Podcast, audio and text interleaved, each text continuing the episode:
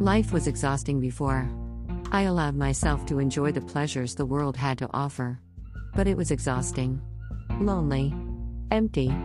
After flirting with almost everyone I laid my eyes on at the club and drinking myself to an unbelievable stupor, I'd wake up on the bed on yet another stranger who'd introduce himself awkwardly with a subtle suggestion that I leave since he had to get ready for work.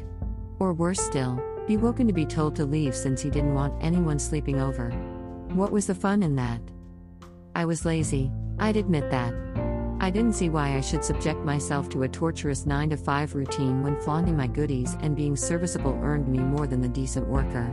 But it was never enough. Even when I would resolve to clean up my act after the last one, I found myself back in another pot bellied man's bed. Why, the money just seemed to fly away. To survive, I had to go back, like a dog going back to its vomit. I was tired. The life I knew it wasn't working. I needed a magical way to straighten myself up and get me right on track. And I'd organize a pity party for myself with bottle of vodka. With every belch, I'd promise myself I'd find a way. It was during one of my pity parties when I heard a knock on my door. I knew it had to be one of those Jesus Crusaders, so I thought to ignore it, but the persistence of the knock got me off the couch and to the door with a reply ready to roll off my tongue the second I opened the door. But the cute face and dashing smile made me lose my thoughts for a moment, so I wasn't able to give him my usual I'm busy excuse in time. May I come in? My intoxicated mind was trying to figure out why a clean looking guy was at my door. My head nodded without my permission. He entered and asked if he could sit. Again, I nodded, this time with partial consent from my mental faculty. I almost tripped as I attempted to sit. He helped me and helped me sit. I'm James and I want to share the love of Jesus with you, he began. I had my chin in my palm and my mind quickly went to work cooking up images of how it'd look like if we ended up in bed together. He kept talking, occasionally flashing me his charming smiles, revealing white, clean teeth. He asked to pray with me before sharing his message. I agreed. As he prayed, I pried my eyes open and stole a glance at him. Gosh, he looked beautiful. Where has he been? He looked like he had been hidden from the world. He seemed different. Maybe he didn't go out often. If he did, the likes of me would have corrupted him by now. But here he was, praying for me. He said amen and opened his eyes and caught me looking at him. I quickly said amen. When he started, something strange happened. All the dirty images vanished from my mind, and so did the voices. It was like my whole mind and body had been captivated by the words of the gentleman in front of me. How he did it, I don't know. Later, I'd find out it was presence of God he had invoked into my room. His words stirred my soul and I found myself crying. It was if he had read my life story before knocking on my door. I was broken and no matter how I tried, I couldn't fix me by myself. I needed someone bigger, someone greater, someone divine. I nodded when he asked if I'd like to give my life to Christ. He held my hands and he prayed again, asking me to repeat the words after him. Welcome to God's family, he said excitedly, and I know at the moment that something had changed. James introduced me to his church and would check up on me regularly, sometimes coming over to pick me to church. I enjoyed the church services, I felt so liberated and my heart was filled with peace. Then came the hard part. I had become a new creation and I had to get my life together. First, I had to find myself a decent job to support myself. I applied to a number of them and I was called upon for an interview. I was nervous since I didn't feel qualified enough. Then uneasy thoughts started to creep into my head.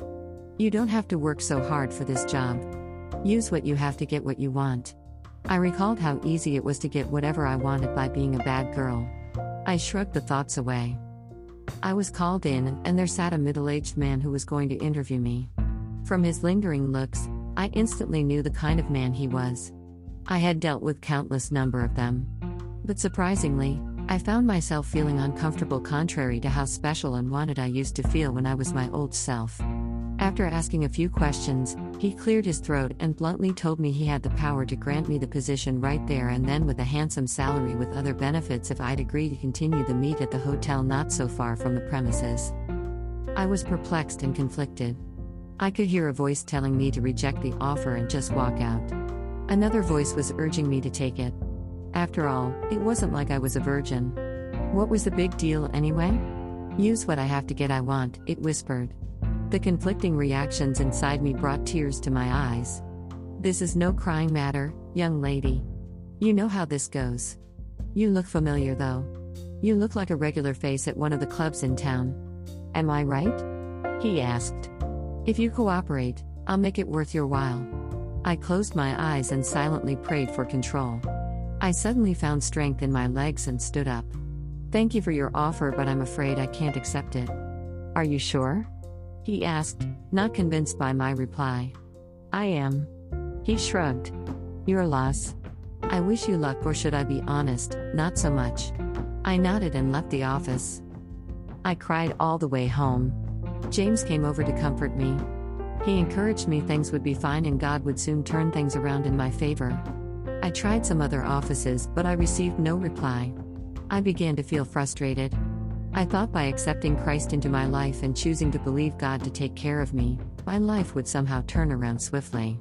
This waiting period wasn't going down well with me. Whenever I subjected worrying about my situation, I'd be tempted to go back to the bottle. My rent was almost due, and this would be the first time I didn't have the money ready. Before, just two or three days of work would sort that out for me. My colleagues used to come by, trying to persuade me to come back and join them since a new set of clientele had joined the pool and there was so much money to extract from them. After refusing them on a number of occasions, they stopped passing by. I was all by myself and the voices would get so loud I was afraid I was going to lose it. I'd run to church just to pour out my heart to God and my troubled heart would be filled with peace. A few weeks later, James introduced me to a nice lady in the church was who in need of an assistant at a church. I gladly accepted the job and my life gradually got better. What am I driving at? Although I could get whatever I craved for through crooked ways, I never felt fulfilled with them, and each poor decision I took widened the vacuum I felt inside. I initially accepted God into my life because I wanted Him to fix my mess so I would be comfortable. When things didn't play out the way I expected, I thought I made a mistake trusting God. I needed an instant changeover, but God was working on me. I realized that when I got saved, it was my spirit which was liberated, but not my flesh. And that brought the conflict. And with the waiting came the testing of my newfound faith, which grew steadily.